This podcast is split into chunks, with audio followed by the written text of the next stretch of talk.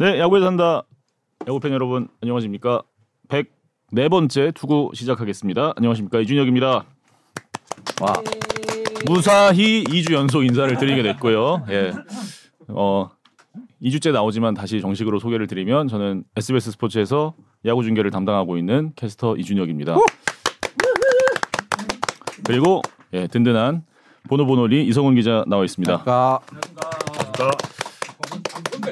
자 그리고 또 한 분 이제 야구에 산다 지금 매주 뉴페이스가 소개되고 있는데 오늘은 어, 우리 스브스 야구 이제 막내죠 예, 전영민 기자와 함께하겠습니다. 어서 오십시오.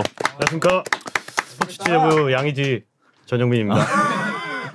첫 출연이니까 뭐 어, 어떤 분인지 좀 자기 소개 좀 해주세요. 어떤 분이냐? 어, 네.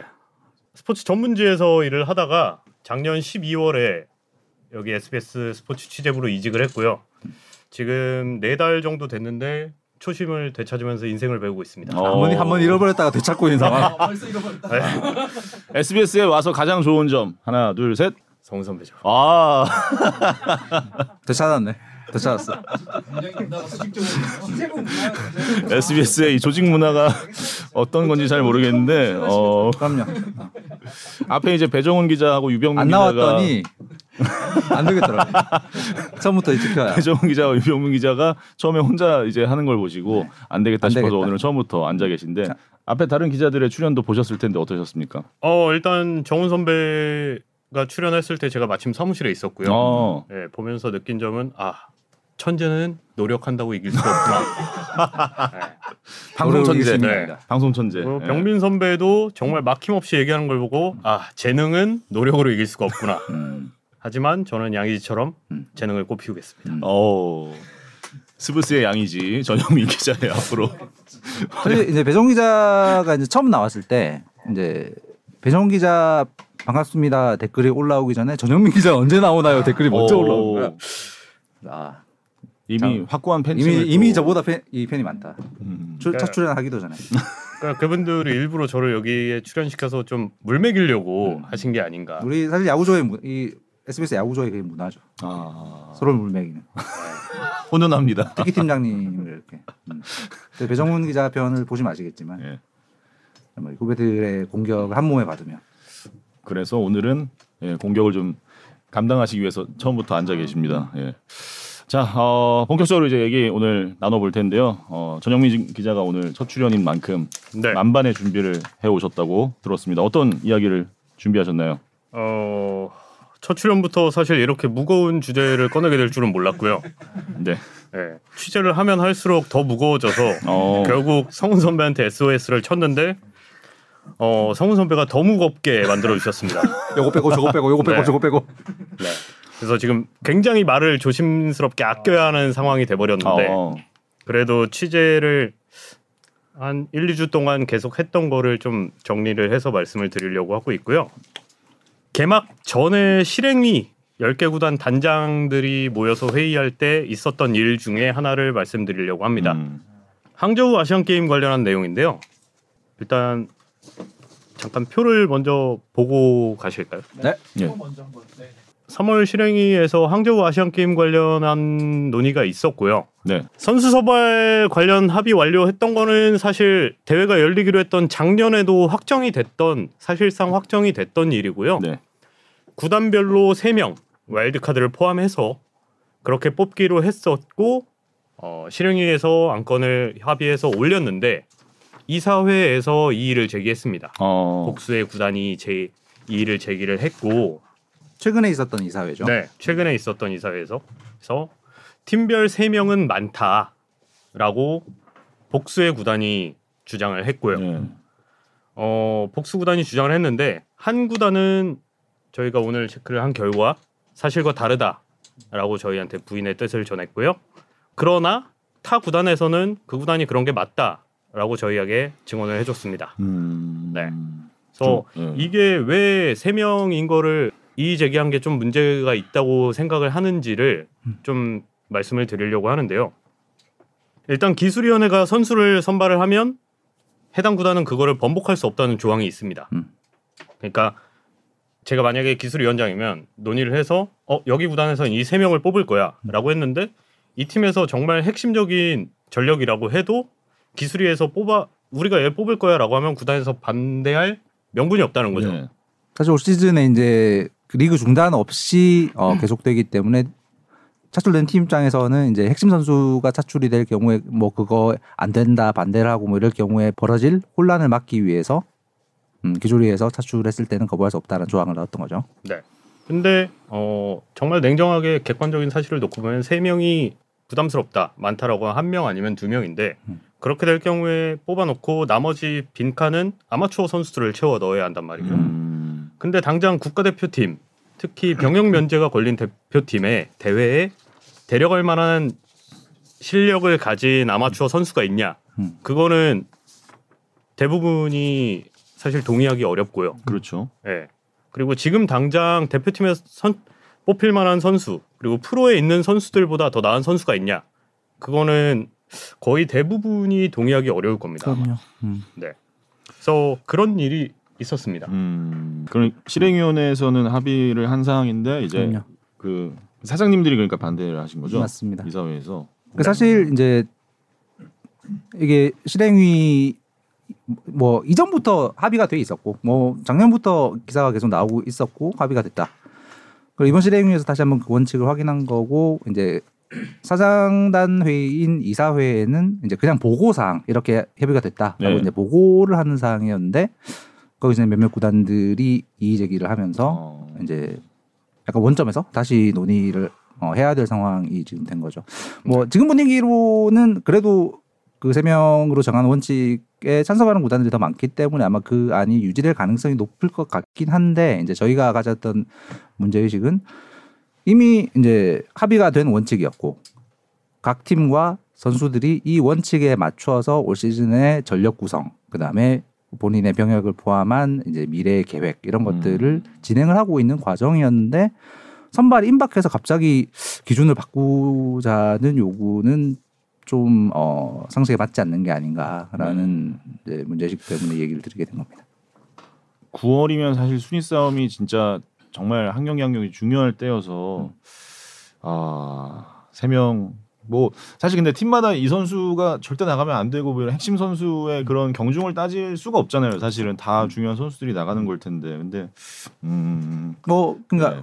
음, 뭐 팀당 한 명만 뽑자, 혹은 다 아마추어로만 뽑자라는 의견도 저희 뭐 충분히 있을 수 있다고 생각해요. 네네. 어, 경청할 만한 의견이라고 생각하는데 문제는 원칙이 정해졌으면 그 기준을 사실 2년 전에 이제 그 코로나 파문에 따른 리그 중단 사태 때도 네. 이제 이 문제가 팬들의 좀 공분을 샀던 거잖아요. 그렇죠. 어떤 원칙을 정하면 그 원칙대로 가야 되는데 그것이 아닌 그때의 팀 상황에 따라서 좀 어, 엿가락처럼 기준을 바꿔버리는 건 문제가 아닌가라는 음. 팬들 공분이 있었는데 이번에도 만약에 이 원칙이 또 특정 구단의 이해 때문에 만약에 틀어진다면 음 이건 좀 문제가 될 수 있지 않나라는 가능성 때문에 제가 말씀드린 거고요.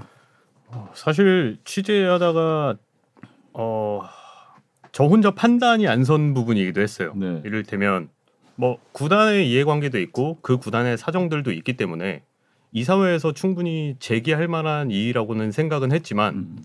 어, 성훈 선배 우리 팀장님이 말씀을 하셨던 것처럼 우리 팀장님 네, 네. 우리 우리 팀장님 말씀을 하셨던 것처럼 네. 어, 정해진 원칙을 흔들 때는 그만한 명분이나 근거가 있다고 생각을 하거든요.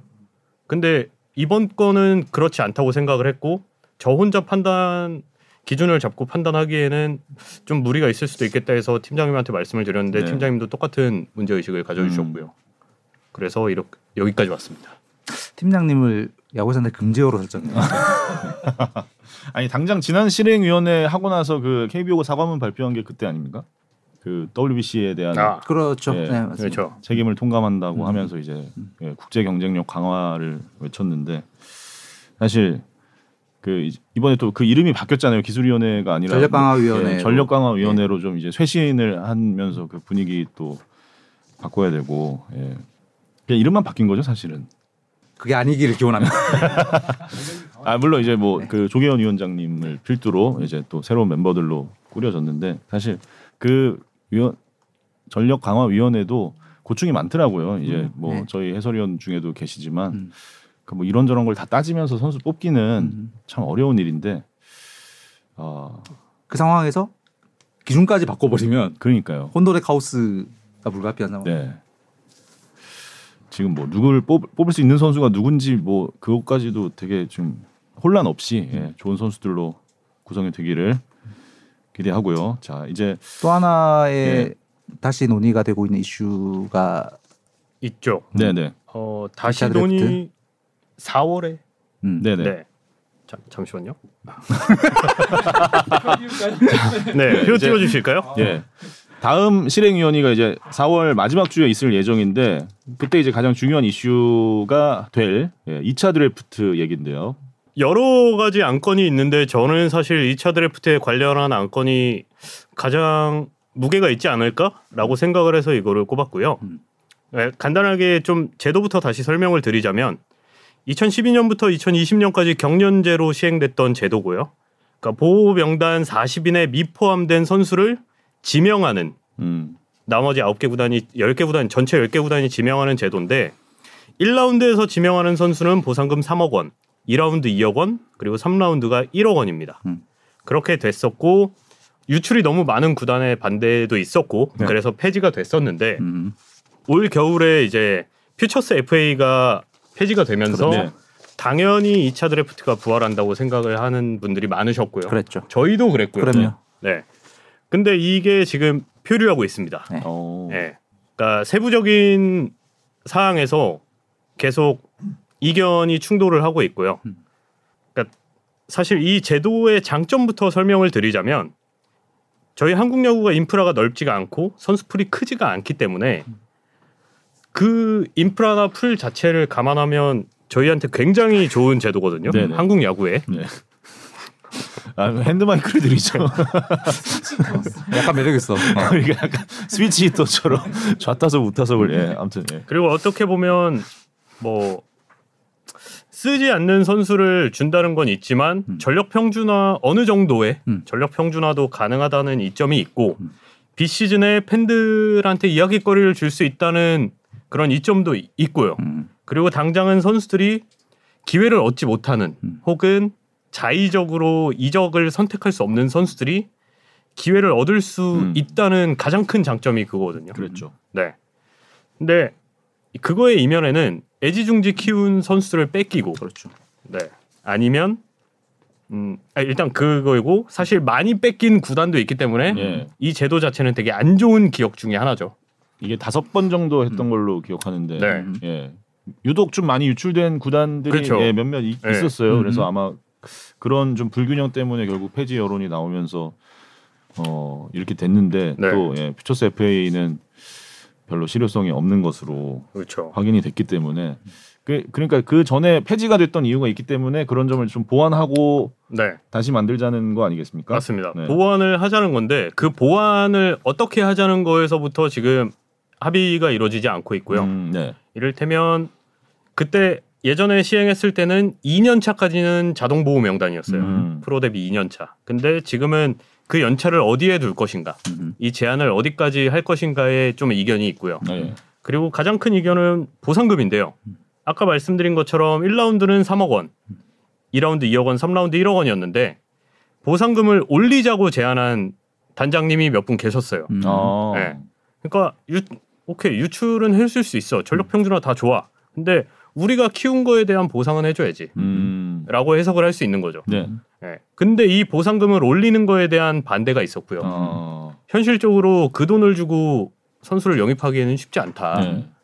그런 반대가 있었고 또 하나의 반대는 이 제도 자체를 시행해야 되는 이유를 모르겠다. 음. 라고 반대한 구단도 있어요. 근본적인 반대부터 이제 존재를 그렇죠. 한다는 거잖아요. 네. 음. 그렇기 때문에 논의가 진척이 안 됐는데 음. 아마 이번 실행위부터 논의가 착착착 진행이 돼야 음.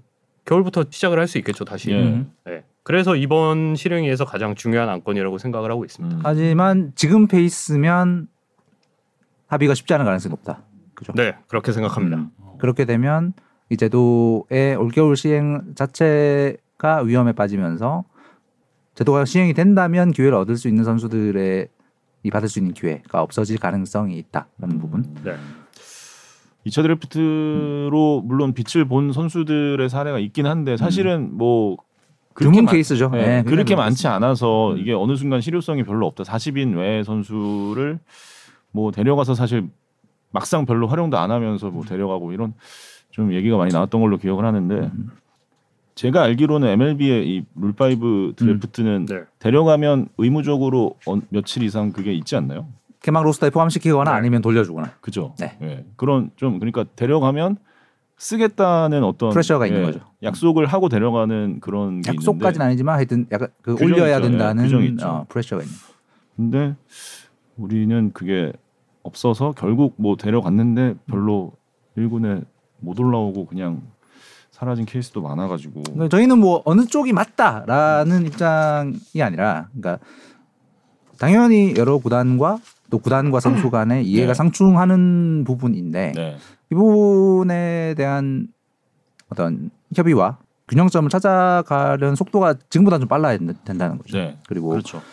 그 아까 정민 기자 이야기한 어, 퓨처스 FA가 없어지는 약간 전제 같은 공감대가 이 2차 드래프트의 부활로 야구계에서는 이제 전체로 인식을 하고 있는 상황이기 때문에 이거 자체를 하지 말자가 돼버리면 그러면 퓨처스 FA 혹은 음. 2차 드래프트의 취지인 기회를 얻지 못하는 선수들에 대한 기회고요. 그다음에 팀 간 전력 평준화 이룰 수 있는 기회. 그럼 다른 제도를 아예 처음부터 다시 만들어야 된다는 이야기냐. 네. 그래서 조금 뭐랄까 빠른 속도의 진전, 논의의 진전이 있어야 되지 않나라는 저의 문제제기입니다.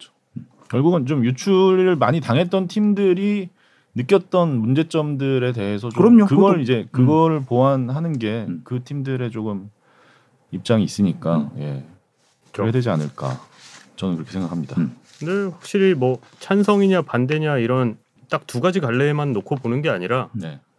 어, 사실 양쪽의 입장이 다 이해가 돼요. 그럼요. 예, 충분히 이해가 되고 그렇죠. 다만 어찌됐건 리그를 구성하는 선수 자체 그리고 선수들의 플레이 자체는 조금 더 좀 폭이 다양해졌으면 네. 사실은 되게 재밌는 이벤트고 팬들도 뭐 보호 명단 짜보기도 하고 누가 묶일까 누가 풀릴까 뭐 이런 이런 참 잘 보완해서 다시 돌아오기를 한번 기대해 보겠습니다. 스튜디오에 우리 팀장님 제가 금지 의견을 냈더니 예첸 킴님께서 댓글로 정리해 주시는 우리. 팀장님. 예. 자, 네. 네. 그리고 또 이제 중요한 안건이 있네요. 어, 요거는 사실 중요 했었죠. 이건 조금 더 아. 네, 네. 네, 조금 더 이제 사, 시간이 지난 다음에 지켜봐야 할 일이기도 하고요. 음. 3월 실행위원회 때 두산이 긴급 안건으로 제시했던 대체 외인 선수제. 네. 어, 에, 요건 지금 단계에서는 결론만 이야기를 네. 해야 될까. 그러니까 이제 어 대체 외국인 선수제에 대한 제안이 있었고 어 역시 이제 시즌 중에 이제 각 팀의 선수 구성이 마무리되고 나서 시즌 중에 이 제도를 바꾸는 네. 게 형평에 맞느냐에 대, 에 대 한 반대 의견이 있었고 그래서 이 부분은 결론은 내년 이후에 음. 그러니까 올, 올해 올 시즌 중에는 도입되는 게 아니고 내년 이후에 외국인 선수가 다쳐서 어느 정도 장기 결장이 필요할 경우에 다른 선수를 활용할 수 있게 하는 제도를 KBO가 이제 어, 준비를 시작을 했습니다. 음, 그래서 아마도 내년 시즌에는 무언가 도입이 될 것 같고 그건 아마 어, 제로베이스에서 지금 논의가 되고 있는 걸로 알고 네. 있습니다. 네.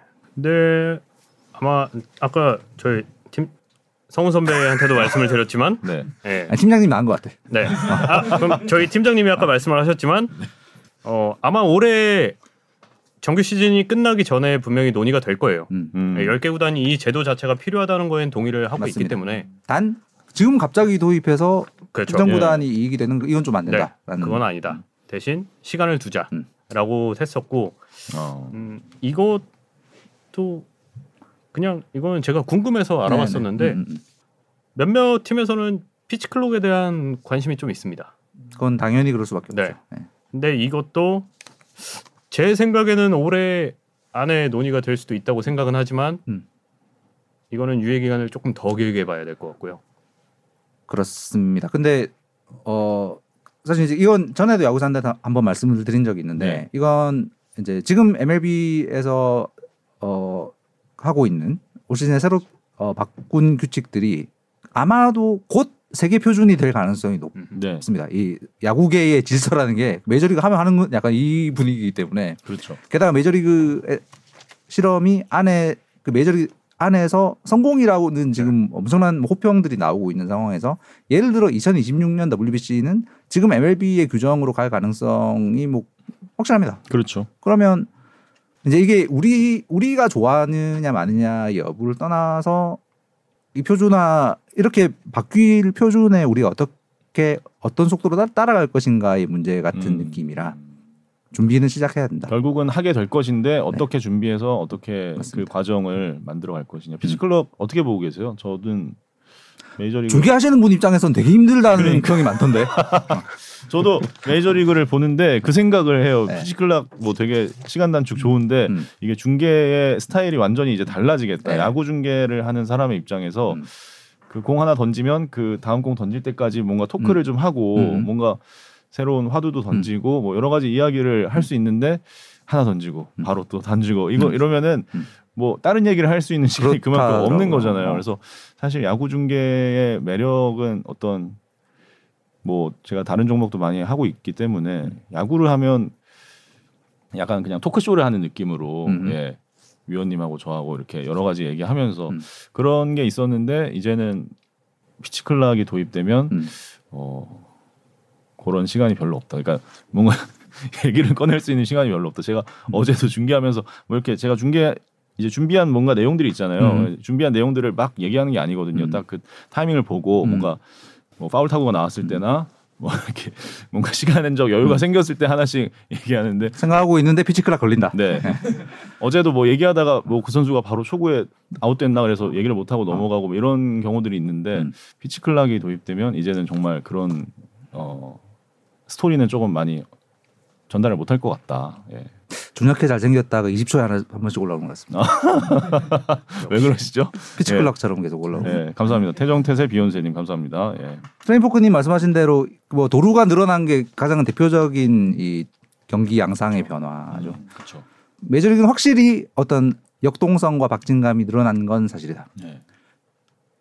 한국 야구는 뭐 야구 산다 몇 번 말씀드린 거지만 그러니까 다른 이제 당연히 뭐 메이저 메이저리그보다 수준 한참 낮고 뭐 이런 거 당연한데 이제 역동성의 측면에서는 한국 야구는 역동성은 정말 어 어마어마합니다. 그렇죠. 뭐이 일단 뭐 인플레이 타고 엄청나게 많고 예.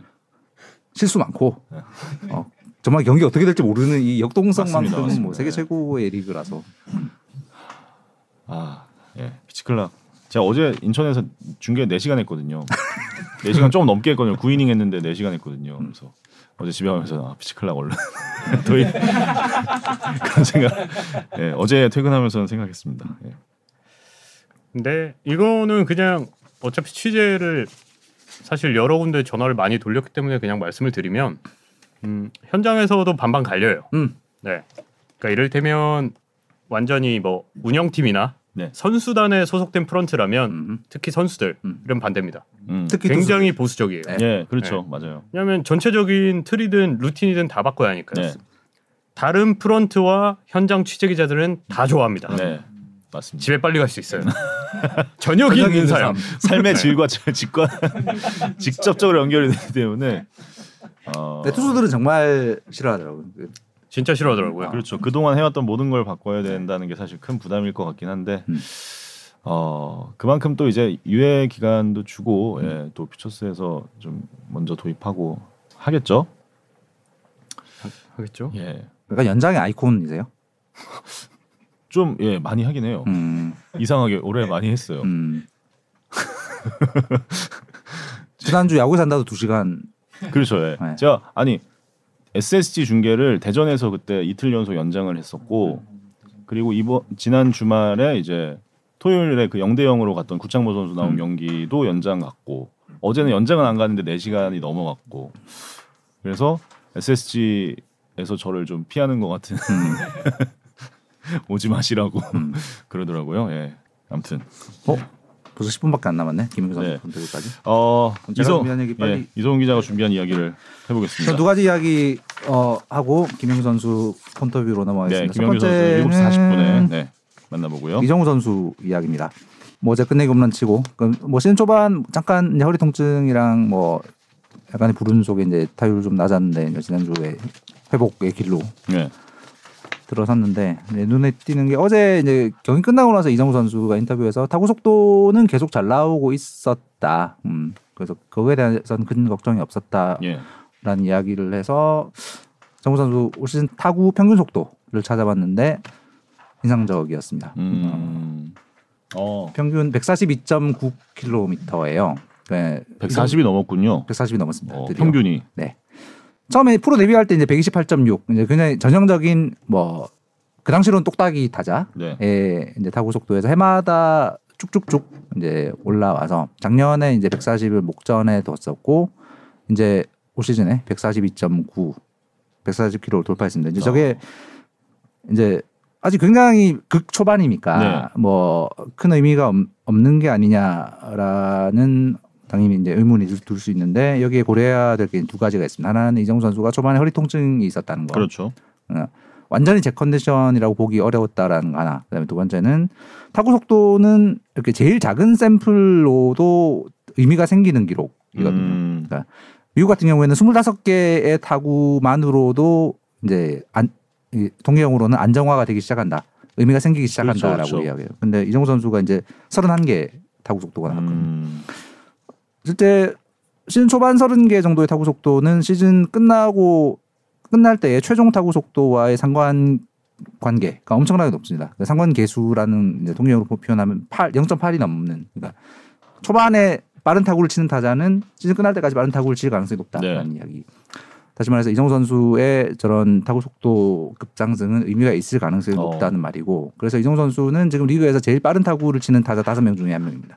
노시환, 김재환 다음 3위네요. 네.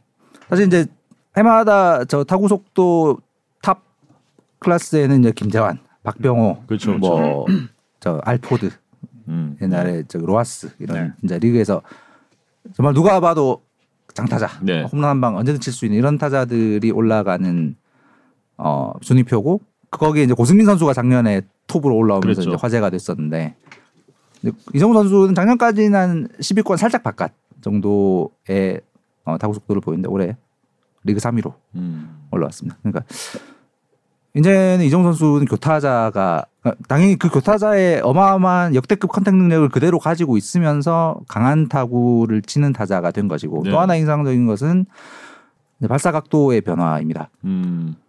올해 이제 평균 19도의 발사각을 보이고 있어요. 네. 저것도 이제 생애 최고치입니다. 오.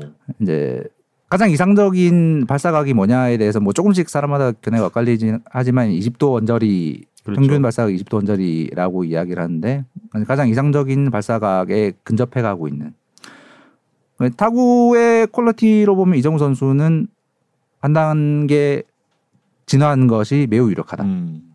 지금까지의 낮은 타율은 불운일 가능성이 높다. 그렇죠. 근데 네. 그 마비라고 야구 좋아하시는 분 잘 아시는 인플레이 네. 타율이 2할 때 초반 그 리그 거의 최하위권이었거든요. 아. 네. 타구가 야수 정면으로 날아가는 경우가 많았던 부분. 그래서 뭐 곧 제자리를 찾아갈 것은 확실하고 어쩌면 지금의 타구 quality를 보면 또 한 번의 역사적인 시즌을 만들 가능성이 높다라는 네. 말씀을 드립니다. 평균이 지금 어. 근데 사실 잘 맞은 게 많이 잡히더라고요. 맞습니다. 네. 네. 잘 맞은 게. 아직 한국은. 또 shift가 점점 더 활성화되고 있는 리그이기도 해서 네. 좌타자가 조금 더 불리한 부분이 있죠. 역시 이정후 걱정은 할 필요가 없는 거. 음. 예. 본인은 뭐 걱정을 많이 한 것 같던데 예. 네. 사실은 뭐 데이터를 보면 예. 큰 걱정은 안 해도 될 것 같습니다. 올해 시즌 시즌 시작 직전에 이제 어떤 기록적으로 본인이 목표로 하는 게 있냐라는 질문을 했을 때 평균 타구 속도를 높이고 싶다라는 음. 이야기를 하더라고요. 네. 그러니까 뭐, 뭐 야구 팬들 너무 잘 아시겠지만 이제 기록이라든지 이제 최근 데이터에도 굉장히 관심이 많은 선수라서 본인의 기량 향상이 어떤 지표를 통해서 나타나는다는 걸 너무나 잘 아는 거죠. 근데 지금 그거를 이제 실현을 하고 있는 상황입니다. 예. 부럽습니다. 아, 저도요. 네. 그렇습니다. 마음 마음 먹은 대로 그렇죠. 다 하고 목표 한 발을 네. 어, 정확히 이룰 수 있는 능력 아, 그렇죠. 대단한 거죠. 어, 루카우님의 저 예. HN 김님의 저 댓글 우리 각자의. 인생이나 각자의 인생이나 걱정을 예. 알겠습니다. 아, 다음은 이제 강력한 마운드 얘기를 해볼 텐데요. 네. 음, NC의 마운드 지금 리그 유일의 팀 평균 자책점 2점대 팀이죠.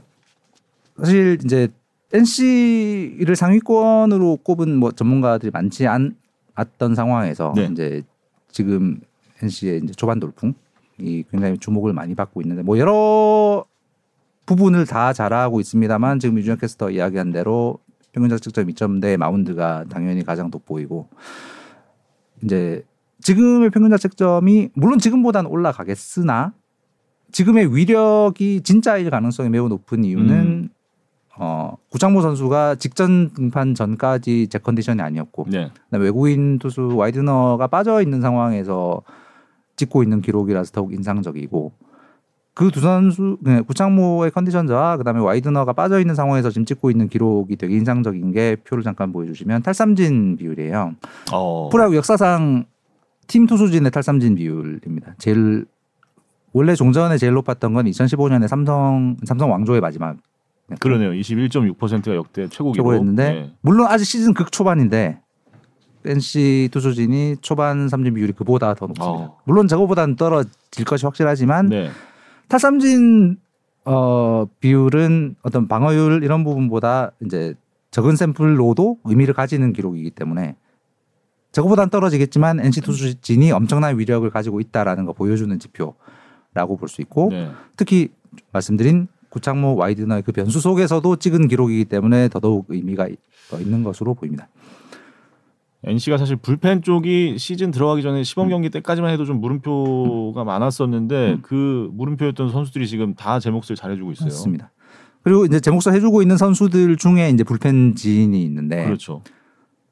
불펜 옵션이 이렇게 풍부한 어 사례를 저기 나오는 2015년 삼성 이후로 이 정도로 풍부한 사례가 있었나 싶을 정도의 어 여러 투수들이 좋은 역할을 해주고 있고 음. 특히 이제 눈에 띄는 게 불펜의 왼손 옵션들이에요. 그러니까 음. 김영규, 어, 저 임정호, 하준영 이렇게 네. 다른 팀이라면 첫 번째 옵션 1 선수들이 세 명을 보유하고 있다는 게 특히 의미가 있는 게 올 시즌에 지금 리그 좌타자 비율이 50%가 넘었거든요. 어. 그러니까 해마다 리그에서 전체 타석에서 좌타자가 차지하는 비율이 점점 높아지고 있는데 올해 이제 드디어 50%를 넘었습니다. 어, 그러니까 네. 둘중 한 명이 좌타자인데 이제 경기 후반에 핀치 상황 승부처에서 상대 좌타자를 잡을 수 있는 옵션들이 이렇게 많다는 게 NC의 굉장히 큰 장점 중에 하나고 이제 그 중에 한 명이 오늘의 주인공인 김영규 선수인 거죠. 네네. 뭐 여러 가지를 잘하는데 일단 제일 눈에 띄는 건 속도입니다. 리그 top 3 안에 들어갔네요. 좌완 네. 투수 중에 세 번째로 빠른 속도를 보이고 있죠. 어 일단 속도만으로도 뭐 엄청난 위력이고 저게 이제 우리 정명 기자는 NC 담당 굉장히 오래 해서 김민규 선수의 처음부터 이제 쭉 봐왔겠지만 처음 입단했을 때 138km 정도의 평속을 찍었던 네. 선수가 4년 만에 지금 7km가 올라간 상황이에요. 그러니까 음. 당연히 본인의 노력, 구단의 노력이 동반됐을 때 얼마나 발전할 수 있는가를 좀 보여주는 사례 같아서 원래 좀 주목하던 선수였고 직구만큼 인상적인 게 이제 변화구들의 속도입니다. 원래 이제 주무기가 저 슬라이더잖아요. 그렇죠. 한국의 왼손 중에 제일 빠른 슬라이더를 오. 던집니다. 해마다 조금씩 빨라졌고 올해는 좌완 top. 슬라이더 각도 괜찮은데 속도가 저렇게 빠르니까 이제 좌타자를 확실하게 제압할 수 있는 무기가 된. 뭐 여러분 잘 아시겠지만 좌, 좌투수의 슬라이더는 좌타자를 제압하는 무기고 그렇죠. 거기다 올해는 더 또 눈에 띄는 게 새로운 구종이 생겼다는 거예요. 포크볼. 네. 포크볼 작년에는 거의 이제 직구 슬라이더 two-pitch 그랬죠. 유형의 투구를 하다가 올해는 지금 포크볼을 확 늘렸는데 저것도 엄청나게 빠릅니다. 리그 전체에서 네 번째로 빠르고 좌완 중에서 제일 빨라요. 음 그러네요. 왼손 중엔 1위. 네. 음. 잘 아시겠지만 포크볼은 투수가 같은 손을 쓰는 타자, 아 반대 손을 쓰는 타자를 제압하는 무기입니다. 그러니까 왼손 투수의 경우에는 오른손 네네. 타자를 상대로 승부구로 쓸 수 있는 구종이고 그러면 저 포크볼 아직 시즌 극 초반입니다만 저 정도의 속도를 계속 내고 위력을 유지할 수 있다면 우타자까지 제압할 수 있는 확실한 무기가 생기는 상황이라면 선발의 가능성까지 보이나? 라는 느낌이 들어서 선발로도 좀 했었기 때문에 그렇죠. 예. 지금 공을 가지고 선발을 한다면 또 어떨지도 상당히 기대가 되는데 자 시간이 됐죠. 김영규 선수의 이야기를 그러면 한번 직접 들어보겠습니다. 자 김영규 선수 연결해 보겠습니다. 네, 여보세요? 네 바로 받았네요. 컬러링을 들어보려고. 컬러링 들으려고 그랬는데. 방송, 방송 보고 있어가지고. 아, 네, 김영규 선수 안녕하세요. 야구에 산답니다. 네, 네, 안녕하십니까. 아, 예. 일단 우리 시청자분들께 인사부터 부탁드리겠습니다. 아, 네, NC 다이노스 투수 김영규입니다. 아, 환영합니다. 아, 감사합니다. 안녕하세요 이성훈입니다. 네 네. 혹시 제가 소개한 내용 중에 틀린 내용 없었습니까? 틀린 부분 없었습니다. 아 본인의 소개는 틀린 내용 없었죠? 네, 네. 그럼 감사합니다. 됐습니다. 전영민 기자도 인사하시죠. 네, 안녕하세요. 구경꾼 전영민입니다. 네, 안녕하십니까. NC 담당 많이 해서 잘 아시죠? 네, 아, 아, 예, 네, 예. 통화 한번 했었고 음. 아주 현장에서 아주 많이 봤습니다. 아, 전현민 전현민 기자는 어떤 기자였는지 혹시 어떤 인상이 남아 네, 계신가요? 잘 부탁드립니다. 어, 항상 뭐 야구장에서 이제 열정적으로 이제 선수들을 보고 이제 캐치하시는. 아 네. 이- 조금 더 하셔도 되는데. 지금 있는 표현 없는 표현 다 끌어서 좋은 얘기 해준 거예요. 어, 어, 아니 그 상무 테스트를 받으러 갔다 오시는 길일 가능성이 높다라는 이야기를 들었는데 혹시 아, 네, 좀 오전에 일찍 해가지고. 아 어, 네, 온지 좀 도착한 지 좀 돼가지고. 아, 잘 봤어요? 어, 예, 체력은 자신 있어서. 어. 운동 열심히 뛰고 왔습니다. 어, 음. 축하드립니다. 팀에서 그럼 구창모 선수하고 같이 갔나요? 네, 맞습니다. 어, 팀에 또 상무 갔다 온 선수들이 많아서 뭐 이런저런 얘기를 많이 해줬을 것 같은데. 일단 원서를 넣어놓긴 했는데 네. 음. 뭐 이건 시즌 끝나고 또 이때가 12월이어가지고 그렇죠, 음. 그렇죠. 또 이제 시즌 열심히 하고 뭐 음. 아시안 게임도 있고 하니까 음. 군대를 생각하고 가야지라고 생각하고 있지 아, 않고 체력 테스트 받지만 아직 간다는 게 실감이 나, 는 상황은 네. 아직 아니고 일단 진짜로. 예. 잘 하자라고 생각하고 있습니다. 음. 아시안 게임도 있고 하니까 그렇죠. 아직 변수들이 좀 있죠. 일단 이번 시즌 지금까지 여섯 게임 나왔죠. 예, 평균 자책점 제로 행진이 이어지고 있는데 지금 네. 본인의 시즌 초반 페이스 어떻게 느끼고 있습니까? 어, 뭐 일단 팀이 작년에 시즌 초반에 조금 연패를 많이 하면서 나중에 올라갈 때 이제 차이가 많이 나니까 좀 힘든 부분이 있어서 올해는 조금 초반에 조금 더 집중을 해야겠다 생각했는데 네. 이제 그렇게 잘 흘러가고 있는 것 같아서 팀도 그렇고 저도 그렇고 같이 좋은 것 같습니다. 음, 그 인터뷰 직전에 소개 때 이제 좀 이야기를 했었는데 그 저는 개인적으로 제일 궁금한 게 이 4년 동안 이렇게 꾸준하게 계속 발전할 수 있었던 비결 좀 훈련법 어떤 게 김영규 선수는 달랐을까? 어, 일단 뭐 제가 1년 1년 하면서 음. 조금 부족 1년 하면서 제가 부족했다 생각했던 부분을 겨울에 조금 많이 보강하려고 했고 음. 제가 볼이 구속이 많이 나오는 피처가 아니었다 보니까 음. 타자들을 승부할 때 조금 어려운 부분이 있어서 음. 구속을 좀 늘리고 싶다 생각해가지고 음. 공 던지는 뭐 영상 같은 것도 많이 찾아보고 음. 뭐 체력적인 부분이나 뭐 음. 이제 웨이트적인 부분도 같이 병행하면서 음. 하다 보니까 조금 조금씩 천천히 천천히 구속이 는 것 같습니다. 그 중에서 제일 도움이 된 건 좀 어떤 어, 훈련의 노하우였던 것 같아요. 어 제일 가장 중요했다라고 생각하는 건 없고요. 음. 뭐 이제 체력적인 부분, 음. 이제 뭐 힘 웨이트적인 부분 그리고 음. 뭐 기술적인 게 조금씩 조금씩 이제 음. 다 같이 예, 음, 늘어가면서 조금씩 조금씩 늘었던 것 같아요. 어떤 한 가지가 아니라 복합적으로 모든 네. 것들이 음, 팬분들이 비밀 누출 금지를 지금 계속 호소하고 계신데 김영규 선수 아주 잘 소화하고 있는 것 같습니다. 그렇죠. 사실 영- 영업 기밀일 수도 있는 거여서 어. 또 이제 그 아까 얘기했던 포크볼 그 구사 비율을 올해 늘린 게 많이 도움이 된 것 같은데 그거는 좀 본인이 어떻게 느끼고 있습니까? 어 이제 제가 포크볼을 원래 체인지업을 던졌었는데 네네. 선발할 때는 음. 이제 중간 오면서 음. 이제 조금 어, 점수를 주면 안 될 상황에 음. 결정구로 사용하면 좋겠다 음. 생각을 해가지고 작년부터 조금 많이 던졌었는데 네. 음. 결과가 이제 괜찮았어가지고 작년에 음. 올해 캠프 때 조금 더 비중을 늘려보자 음. 생각해가지고 연습했는데 음. 지금 초반이지만 잘 연습한 대로 잘 되고 있는 것 같아요. 음. 포크볼에 가장 영향을 많이 끼친 사람도 영업 비밀일까요? 어 아니요 아니요? 영업 비밀 어. 아니고 뭐 일단 뭐 제가 풋볼을 너무 많이 물어봐가지고 아, 주변 선수들한테 어. 어, 일단 캠프 가가지고 음. 일단 이용 코치님께서 이- 이용 코치님. 아. 음. 네, 이제 전력 분석 팀하고 네. 같이 이제 김수영 코치님이랑 이렇게 같이 해가지고 어, 저한테 맞는 그립의 포크볼 이런 거를 추천해 주셨는데 어, 이게 처음에는 좀 막 불편했는데 많이 어. 또 보고 막 손가락에 끼고 이제 볼을 음. 끼고 막 자고 막 이렇게 음. 하다 보니까 음. 이제 확 편해지는 게 느껴지더라고요. 어. 그 편해지는 느낌이 온 시점은 올 겨울이라고 봐야 되나요? 네, 캠프에서요. 캠프에서. 음. 음. 그러면 지금 던지고 있는 포크볼은 예전과는 확실히 본인의 느낌에도 다르다. 다른 어떤 속도와 궤적이다라고 본인도 느끼고 있는 거죠. 네, 네. 음. 어. 관지입니다님이 NC 젊은 투수들의 속도가 다 증가했다. 무슨 일이 있었던 건지 궁금하다고 하시는데. 어, 일단 저희 팀 트레이닝 파트도 그렇고 음. 이제 뭐 하나부터 열까지 운동하는 것부터 먹는 음. 것까지 음. 다 관리를 해주셔서 음. 네. 또 거기에 선수들이 믿고 이제 열심히 같이 하면서 이제 또 전력 분석 팀이랑 코치님이랑 다 같이 좀 좋은 투수로서 이제 좋은 부분을 많이 이렇게 음. 넣었다 보니까 음. 투수들이 갑자기 볼이 다 이렇게 빨라진 것 같습니다. 음. 그 제가 듣기로 뭐 데뷔 첫 해부터 아마 노력을 많이 하셨겠지만 네. 최근 2년 동안 운동을 정말 운동량을 많이 늘리시고 근육량을 많이 늘리셨다고 제가 전해 들었어요. 어, 네, 네. 조금 그것도 구속 증가에 어느 정도 영향을 미쳤다고 혹시 생각을 하시는지.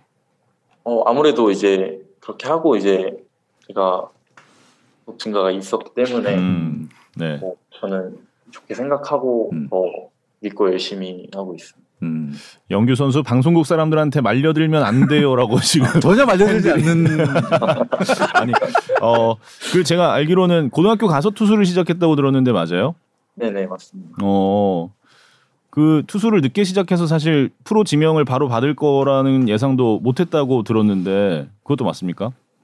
어 뭐 일단 제가 고등학교 때 구속이 너무 안 나왔어가지고 네네. 음. 뭐 재구 이런 건 좋아 괜찮았다고 생각이 드는데 네. 음. 구속이 너무 안 나오다 보니까 그냥 뭐 이제 주변에서도 그렇고 내 고등학교 감독님께서도 음. 뭐 진짜 운 좋으면 하위 라운드 받을 거고 아니면 어. 대학교를 생각해야 된다고 그렇게 냉정하게 말씀을 해주셔가지고 음. 저도 뭐 학교 갈 생각도 하고 있었는데 음. 네, NC에서 감사하게 뽑아주셔서 그럼 투수를 하게 된 계기가 있었나요? 어 일단 제가 엉망이 솔직히 그렇게 없어가지고 아, 네, 뭐 달리기는 빨라서 수비는 잘했던 걸로 기억나는데 음. 네네.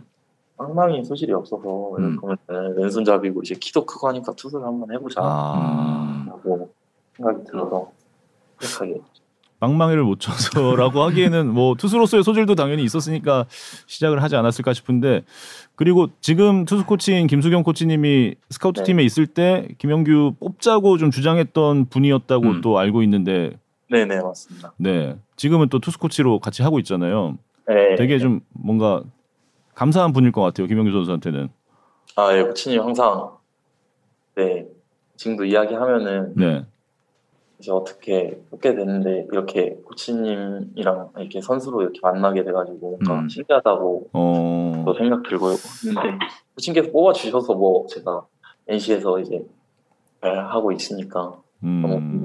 김소영 코치님이 스카우트 때 김현규 선수를 만, 직접 이 경기 보러 와서 이렇게 직접 이야기를 하고 이런 기억들이 좀 있나요?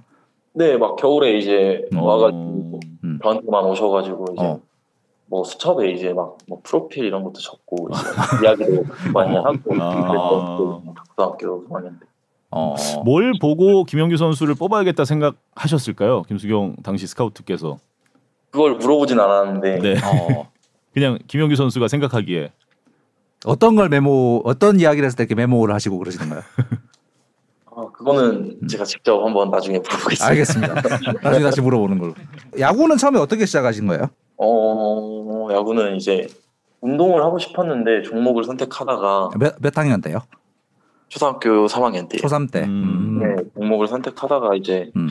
어, 아버지께서 음. 최고로 인기 있는 스포츠는 야구다라고 해가지고 아. 어. 네, 그 전까지는 야구에 큰 관심은 없으셨던 김영규 선수는. 네, 네, 막 그렇게 큰 관심은 없어요. 어, 그 달리기가 빠르고 이런 그 유망주들은 보통 이제 축구 이런 거 많이 선택하잖아요, 사실. 어, 네, 근데 뭐 그때 어떻게 하다 보니까 야구를 하게 될 운명이었나 봐요. 음, 야구 시작하고 나서 이렇게 아우, 야구 말고 딴 거 할 걸이라는 생각을 하신 적은 없었습니까? 어, 뭐 이제 학생 때는 음. 좀 힘들기도 하고 해가지고 음, 그냥 뭐 공부할 걸 이런 생각도 들기도 하고 막 음. 그만두 그만두고 싶다 막 이렇게 야구를 제가 잘하지 못했어가지고 음. 그런 생각도 들었는데 뭐 지금은 이제 뭐 야구 하는 게 재밌고 음. 야구 하길 잘했다라는 생각이 들죠. 음. 어, 달고 달고 달다님께서 김영규 선수한테 담양군 대덕면의 자랑 플래카드 아냐고 물어봐 달라는 댓글이 있습니다. 고향이 담양이죠. 아 그게 저는 광주에서 태어났는데요. 음. 아, 이제 아버지께서 고향이 거긴데 이제 아. 우리 시골이다 보니까 아, 이제 또 이제 막 프로 갔다고 하니까 좀 음. 시골 마을에서는 그런 게 자랑. 아, 그럼요, 그럼요. 큰 자랑이죠. 네 아버지께서 음. 또 그렇게 하신 걸로 기억이 납니다. 나 아버지께서 설치하신 어 모르겠습니다. 아, 모르고. 어. 아버지 고향 분들이 아마 뭐 음. 이렇게 마을에서 네, 네. 음. 음, MBTI가 뭐냐는 댓글이 있습니다. 어 저 MBTI가 E ENFP입니다. 제가.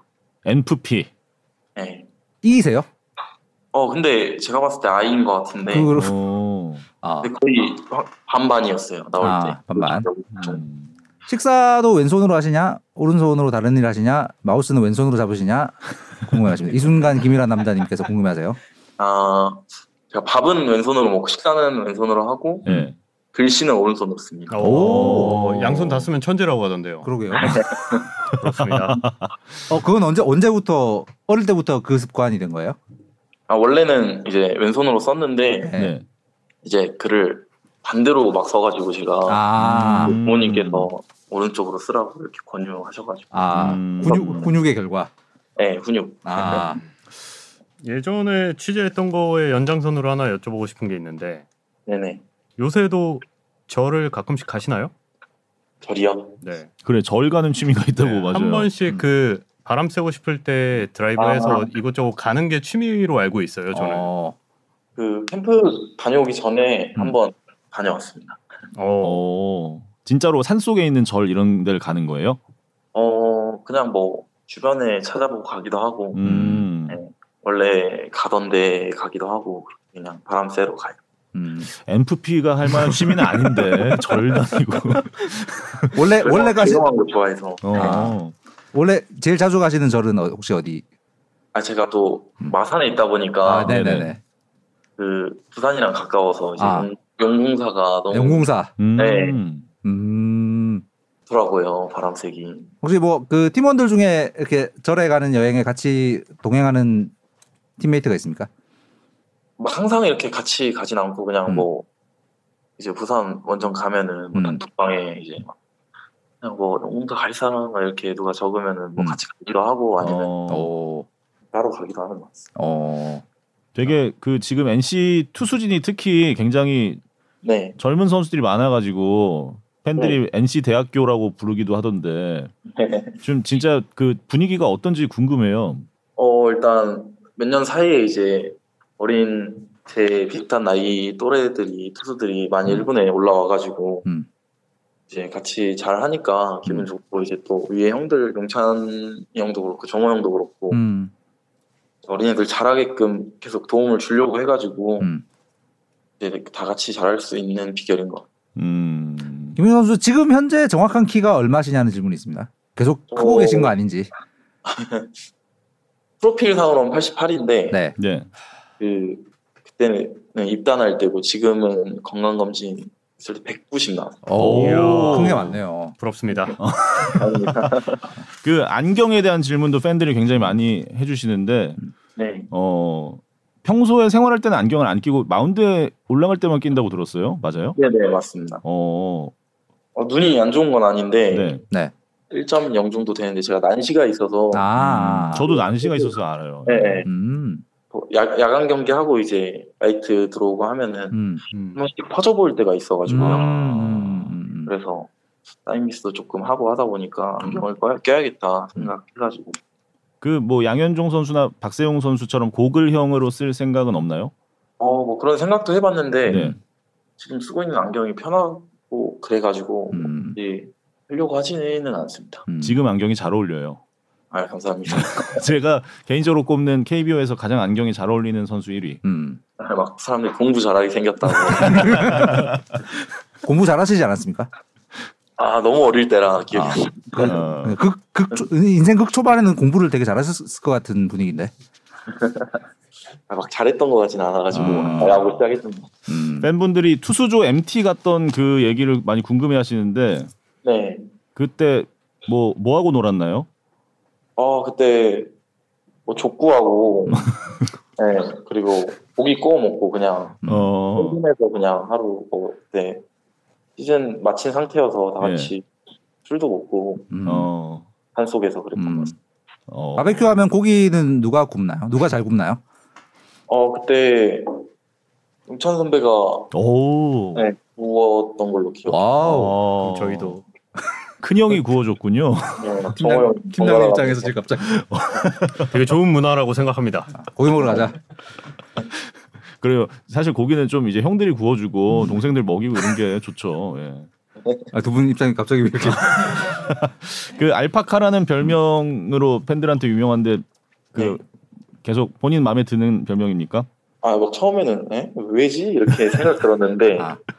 이제 막 계속 듣다 보니까 그냥 음. 어 그, 런 것 같기도 하고 그냥 네, 저도 뭐 나쁘게 생각하지 않고 그냥 음. 팬들이 좋아해 주셔서 불러주시니까 처음에는 조금 그랬다 맞죠? 어, 처음에는 어안 닮았는데 이렇게 생각했는데 납득할 수 어. 없었다. 네, 지금은 좀 닮은 것 같기도 합니다. 음. 제가 봤을 땐 되게 공룡상이지 않나요? 어 팀 팀명에 맞게. 모르겠습니다. 별로다. 아, 굉장히 동의, 굉장히 동의할 수 없다는 지금 아니, 아닌 말고요. 침묵이었어요. 예. 어, 그- 박세혁 선수의 리드는 네네. 좀 어떤 특성이 있습니까?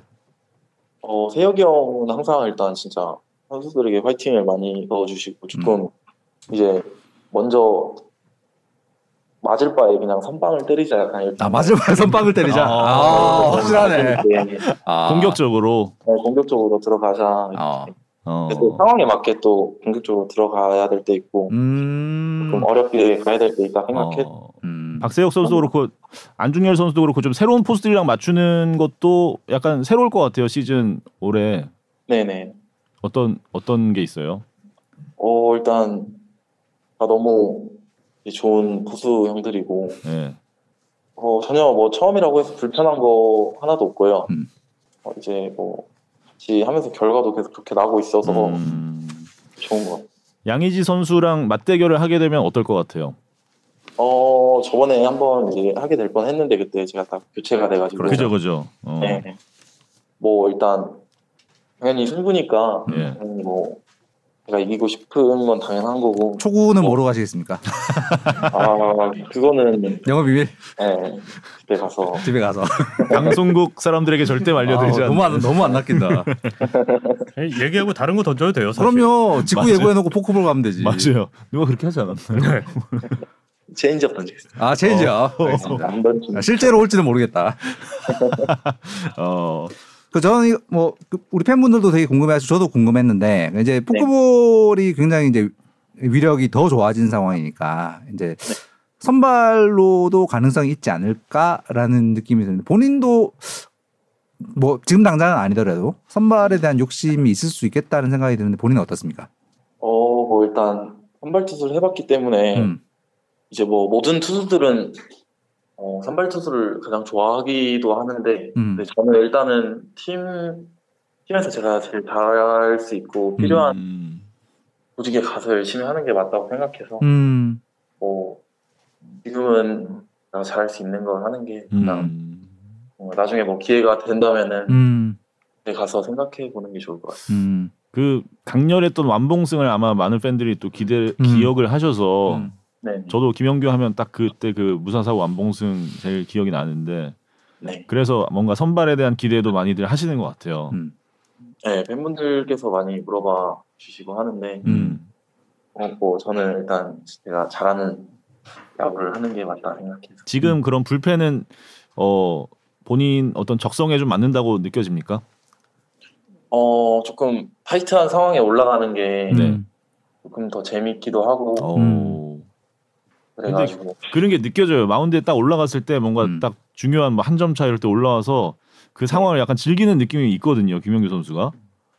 어 조금 그런 상황이 되면은 음. 더 이제 저도 모르게 조금 음. 힘이 나고 그런 어. 박소연님 질문인데 신영우 선수에게 슬라이더를 전수해 주셨다고 제보해 주셨는데 신영우 선수는 어, 김영규 선수 보기에 좀 어떤 선수로 후- 어떤 후배로 보이는지.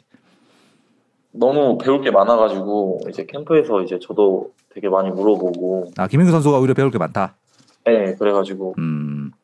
저도 항상 궁금한 거 영화 물어보고 음. 음. 가진 게 워낙 좋기 때문에 음. 일단 NC에서 나중에 정말 잘하지 않을까 생각하고 있습니다. 음. 팬분들이 이것도 많이 물어보시네요. 김영규 선수가 팀에서 좀 족보 브레이커라고 음. 아, 예, 제가 빠른 년생이요. 빠른 2000년생이죠. 네네. 그러면 99년생들하고 친구인 거죠. 네, 그렇죠. 일단 동기들. 어. 근데 왜 뭐가 꼬였어요? 아, 이게 또 조금 말하자면 긴데, 네. 네. 한번 들어보죠. 이번 이제 조민석 선수라고, 조민석 아, 선수 예. 네네. 네, 이제 98년생인데, 음. 이제 작년에 입단을 했는데, 예. 이제 제 대학 그 고등학교 친구가 음. 그 민석이 형을 이제 대학교 가서 만나가지고 음. 둘이 서로 친구처럼 아. 뭐 음. 지내더라고요. 그래가지고 아, 저도 이제 친구인 줄 알고 음. 이렇게 친구처럼 했는데 보니까 이제 98년생이고 저는 다른이어서 이제 00년생이라 알고 보니 두 살 차이. 네, 그래서 아 이걸 어떻게 해야지 이렇게 어. 하다가 이제 지금은 정리를 했, 했습니다. 어떻게 어. 어떻게 정리가 됐나요? 어, 일단 뭐 두 살 차이 나기 때문에 형이랑 하는 게 당연히 맞는 것 같아서 네. 아. 그래요. 네. 잘 친하게 지내고 있습니다. 아. 아, 근데 저도 빠른 년생이어서 네. 이 고축을 알아요. 전 기자님. 저도 빠른 빠른 년생들이 사실 저희가 꼬으려고 족보 브레이킹을 하는 게 아니라 어쩔 수 없는 상황들이 맞습니다. 많잖아요. 어, 맞습니다. 없어진 게 좋은 것 같아요. 그러니까요. 저는 빠른 90년생이거든요. 아. 근데 저 이제 고- 학번으로 08학번이니까 네. 동갑이니? 어 진짜 우리 동, 아 동갑이었어. 어. 그래서 아. 저처럼 앞뒤로 다 친구를 먹어버리는 방법이 있습니다. 아. 이러면 족보 브레이커가 되는 거고. 제대로 브레이킹. 김영규 선수는 빠른 00. 네. 네. 아무튼 지금은 정리가 잘 됐다. 네네. 아 알겠습니다. 일본 여행 간 사진은 안 올려주시나는 이정민님의 질문입니다. 일본 아 근데 제가 SNS를 그렇게 막 많이 하는 게 아니어서 음, 근데 뭐 팬분들이 사진 항상 뭐 많이 올려주라고 해서 음. 좀더 올리려고 노력하고 있습니다. 어, 일본 언제 가셨어요? 아 작년 시즌 마치고 나 시즌 마치고 네, 어디 일본 어디로?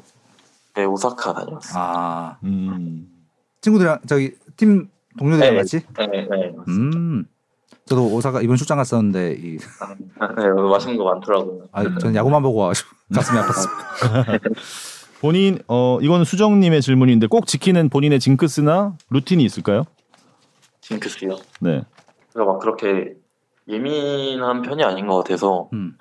막 그렇게 지키는 어. 징크스는 없는데 그냥 뭐 스파이크 그 스파이크 신고 잘 던지면은 아 스파이크. 예 그냥 뭐 조금 많이 달아줘도 그냥 음. 꼭 신고 그냥 그 정도 하는 것 같습니다. 음. 팬분들이 송명기 선수랑 이게 뭐 이 족보 정리가 지금 안 돼 있나요? 팬분들이 아, 송명기 선수랑 명기는 왜안 하냐? 명기는 이제 저보다 1년 늦게 들어왔는데 아. 제가 빠른인데 예. 어 일단 할 때부터 명기가 지금 지금까지도 저한테 형이라고 하고 있는데 아. 음. 만약에 아, 좀 이게 또 애매해가지고 저한테 이렇게 음. 하면은 음. 제 친구들이랑 이제 저는 이제 두 일단 동기들 친구인데 아. 만약에 송명기가 갑자기 영규야 하면 아, 뭐 그러면 아 그, 그런가 보다 오 별로 이야기를 서로 많이 안 할 것 같습니다. 아. 갑자기 멀어지 대화를 줄인다. 멀어진다. 어색해 지는 거군요. 저도 네 할 것 같습니다. 아, 네, 한다. 아, 그럼 송명기 선수는 지금 그거에 대해서 약간 명시적인 불만은 표하고 있지 않은 상황입니까? 어, 예, 뭐 그렇게 저한테는 불만을 표하진 않고 아, 음. 남한테는 모르 있습니다. 아, 음. 뭐 근데 그렇게 뭐 한다고 하면은 제가 뭐 편하게 하라고 할 것 같습니다. 아니 그- 그렇 지 않을 것 같아요. 목소리 뉘앙스가 지금 아닌 것 같아. 아, 아닙니까? 지금 그 우승 반지는 어디다 보관하고 있는지 궁금해하시는 분들도 있네요. 아, 그 광주 본가에 있습니다. 거기 아. 뭐 아버지 진열장이 있는데 네. 막 술도 있고 아버지 술을 좋아하셔서 음. 어. 거기에 있는 걸로 기억이 나요. 아, 아버님 좋아하시는 약주 옆에 우승 반지가 놓여 있는 네, 막 그런 거. 그걸 안주 삼아서 드시는 거 아닐까요? 반지 한번 보시고 한잔 하시고 아유 아. 좋네. 그러면은 그 본인 집에 있을 우승 반지 하나 더 필요하겠네요. 아, 네. 창원에서의 네, 네. 해보니까 너무 또 하고 싶어서. 그렇죠. 창원에서의 우승을 또 많은 NC 팬들이 기대하시는데 네, 창원에서 아직 가을야구를 해본 적이 없어서. 그렇죠. 자신 있습니까? 어, 뭐 일단 팀이 너무 잘 뭉치는 것 같고 음. 초반 기세도 좋기 때문에 음. 충분히 가려고 할 수 있다고 생각이 듭니다. 미애님의 질문인데 저도 저거 궁금한데 경상도 사투리는 이제 잘 알아들으시는지 적응하는데 시간이 좀 필요하시지 않으셨는지 궁금합니다. 어 근데 막 그렇게 못 알아듣지는 않았고요. 처음 음, 음, 이제 뭐 저도 계속 이제 마산에 6년째 있다 보니까 음. 저도 가끔씩 경상도 사투리를 쓰게 되더라고요. 어, 맞아요. 그렇게 돼요. 네. 사투리 재현 좀 그렇죠. 제가 다음에 직접 뵙고 여쭤보도록 하겠습니다. 아 그래요. 어, 오늘 아침부터 저기 체력 테스트하고 피곤했을 텐데 긴 시간 인터뷰 감사드리고요. 어, 네. 끝으로 우리 듣고 계신 많은 팬분들께 한마디 부탁드리겠습니다.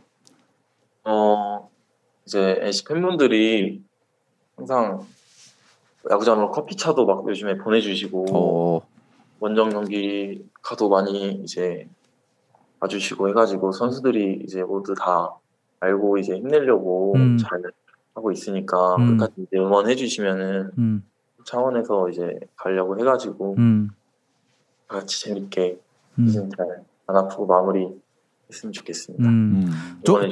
마지막으로 질문 딱 하나만 더 드릴게요. 저는 팬들한테 네네. 되게 중요한 질문이라서 네, 그 유니폼 마킹 하시려는 지금 팬들이 있는데 네. 혹시 등번호를 바꾸실 의사가 있느냐? 아 저는 등번호를 이제 음. 그 생각은 저는 없고 아 전혀 없다.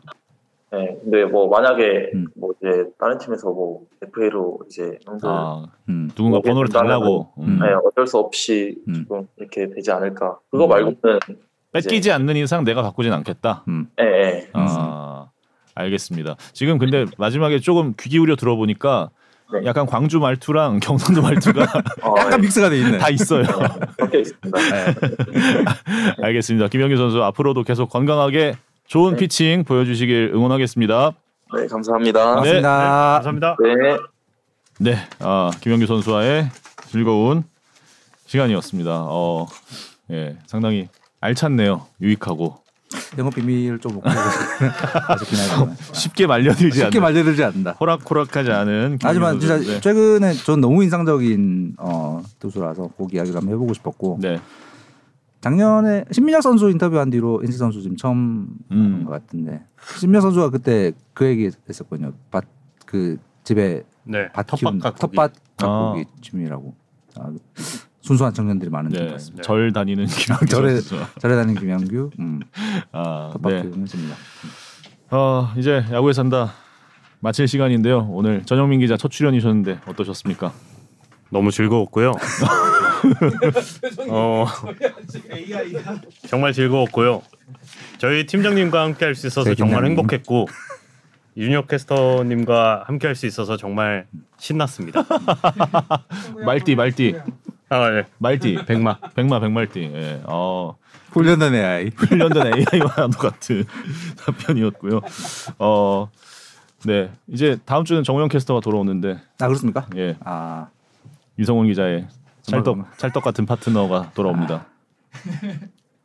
아, 저희 공식 입장은 어, 다음 주에 얘기하는 거. 망가비 교체하네요. 아 정혁 씨랑 좀 대도 좋을 것 같아요. 아, 예, 뭐 근데 뭐 항상 세대 교체는 갑자기 이루어지니까요. 그럼요. 그럼요. 이 자리를 지키는 게 네, 아무튼 뭐 예, 저도 지난주 이번 주 2주간 너무 즐거운 시간이었고 다음 주에도 월요일 저녁 7시에 야구에 산다는 계속됩니다. 저도 언제가 될지 모르겠지만 예, 머지않은 시일 내에 다시 인사드릴 수 있기를 바라면서 오늘 여기서 마무리하겠습니다. 잠깐만 이준혁 네. 캐스터님 축의금은 잘 전달해 주셨나요? 저 댓글을 지금 누가 달았을까요? 유라 선배인가요? 예, 아까 저- 저거 네, 잘 받았습니다. 감사합니다. 아까 전달했습니다. 아니 제 아내가 예, 최근에 결혼을 하셨는데 wow. 못 갔다고 저한테 오늘 사실 잘 모르는 사이인데 와 지금 이거 다 보고 있다가 끝에 이거 확인 댓글 하나 다는 예, 축의금 잘 전달했습니다. 아 예, 이따 뵙겠습니다. 아무튼 예, 여러분 고맙습니다. 감사합니다. 감사합니다. 황급 황급하게 마무리하겠습니다. 고맙습니다.